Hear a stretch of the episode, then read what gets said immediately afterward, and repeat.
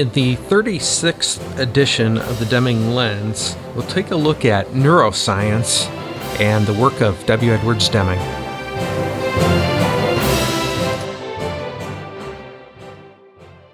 Hi, I'm Tripp Babbitt, host of the Deming Institute podcast.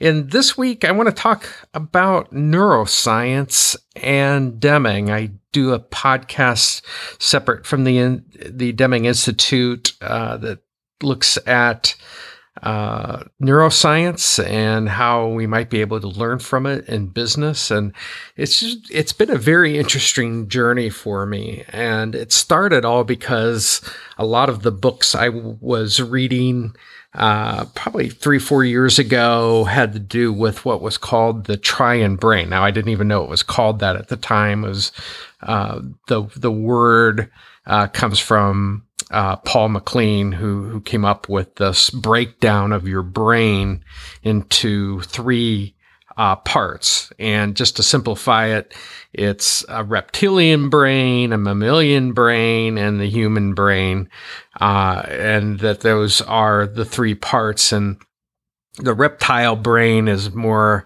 the fight or flight type of thing that we're yeah that was the beginning part of our brain. And then there's this outer layer uh, if you could visualize the mammalian brain, which is the limbic system, our emotion and our behavior, and then this third component that uh, advanced later, uh, basically the human brain as we know it now, is part of the neocortex, which is where we have reason and the ability to do the things that humans can do that no other species can do. Um, but as I got into it and I started talking to neuroscience, one thing uh, started to become very evident, and that is that most neuroscientists uh, don't believe that the brain is three separate parts, and that there may be a component of your brain that may be involved in emotion or reason or whatever, but it was the interconnectedness of the brain that really caught me by surprise. And I had never really thought about it. So much had been written about these three parts and how we react uh, as reptiles when certain things happen and, and and so forth. And it made sense and it was easy to grasp.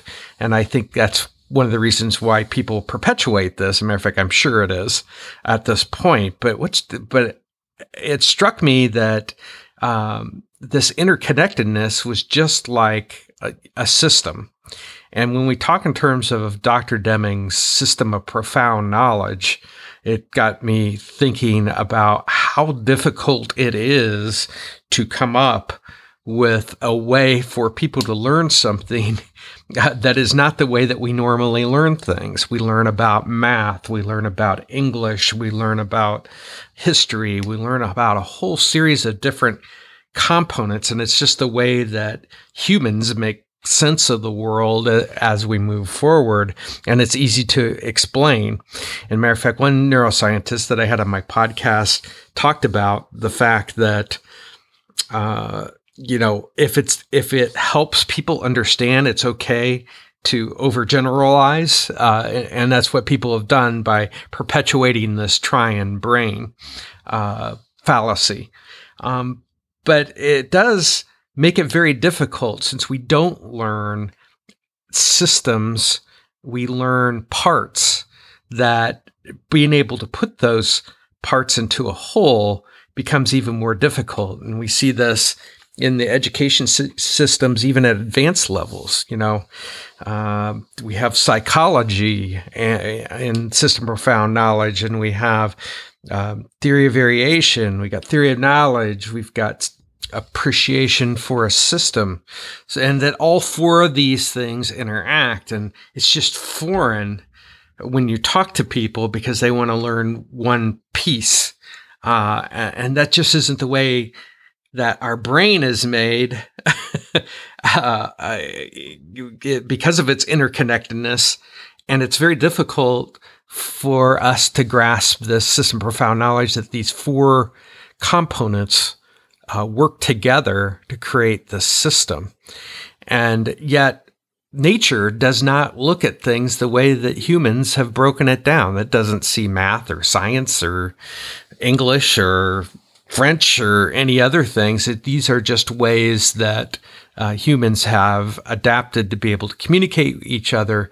And a lot of the ways we've had to adapt include the ability to overgeneralize. And, and I've been reflecting, you know, I, I think some people within the Deming community think it think of it almost as a red badge of courage or something. The, the fact that there is no true method associated with the Deming philosophy. You kind of have to understand the the each of these four components uh, in light of each other, and there's no way to really separate them out because they are so interconnected. And, and so it got me thinking, and especially as I've started to build my own uh, model or my own method for implementing the Deming philosophy, I sat back and said, you know, this this this is a challenge. I mean, it won't be perfect. Um, there are some things that I've learned over the years about uh, implementing the Deming philosophy in organizations. Some have worked better than others, but the more that I have learned about how uh, interconnected these things are and how foreign uh, Deming's philosophy is the way that people think that it it seems like a worthy mission to be able to go out and try and figure out a way to communicate it in a way in which people can grasp.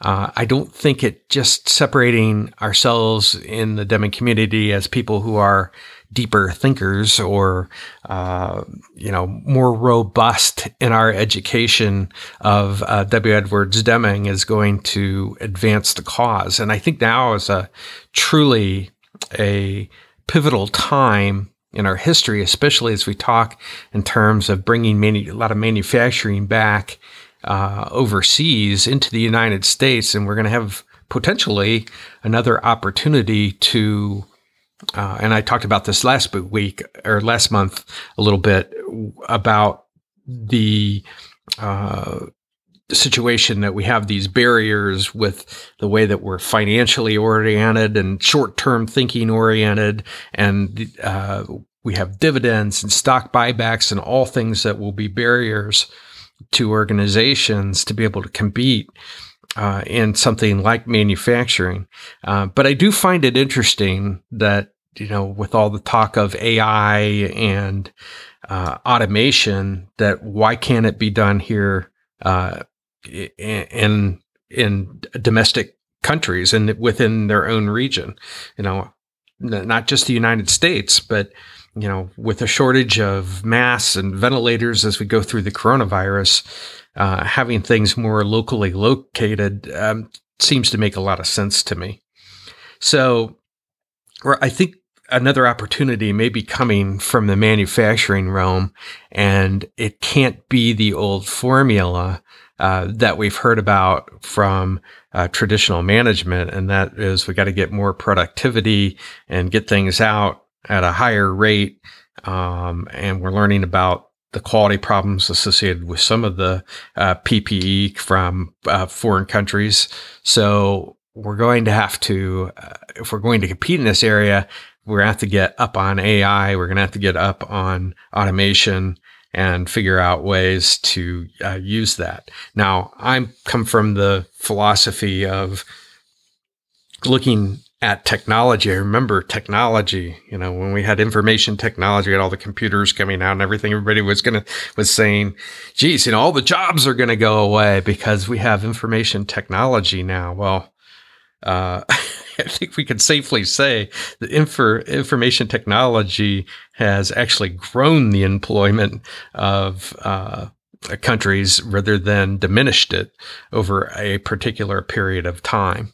So these are some of the things that I that I see, and and being able to have some method associated with the Deming philosophy uh, to me makes a, a, lot of sense, although very difficult to accomplish that I'll attest to because there's so many things when you look through that particular uh, Deming lens where you're seeing a lot of the interconnectedness b- between things, but we need to start to be able to connect the dots to reach those that are of the triune brain type type of uh, mindset where they've overgeneralized things to the point where maybe it's it's even wrong uh, if we're looking at it from a Deming lens standpoint. So being able to communicate those things and breaking it out, maybe using the components of the triune brain, but with a, a asterisk next, next to it that basically says, "Hey, you know, these things are all interconnected. We don't we aren't just emotional because of the limbic system. We're emotional because the limbic system is involved, but so are multiple other parts of the brain. And sometimes the limbic system isn't even involved at all, which is bizarre to me. But um, these are some of the thing things uh, that you learn, and that what makes the Deming philosophy so interesting to me is the fact that uh, this interconnectedness be- between things uh, perpetuates actually the way that things actually are uh, in in the natural world, and so we're going to have to uh, be able to take that and maybe look relook at things, and especially in the education system. Uh, um, you look at colleges and universities, you know, everything is still separated into uh, pieces.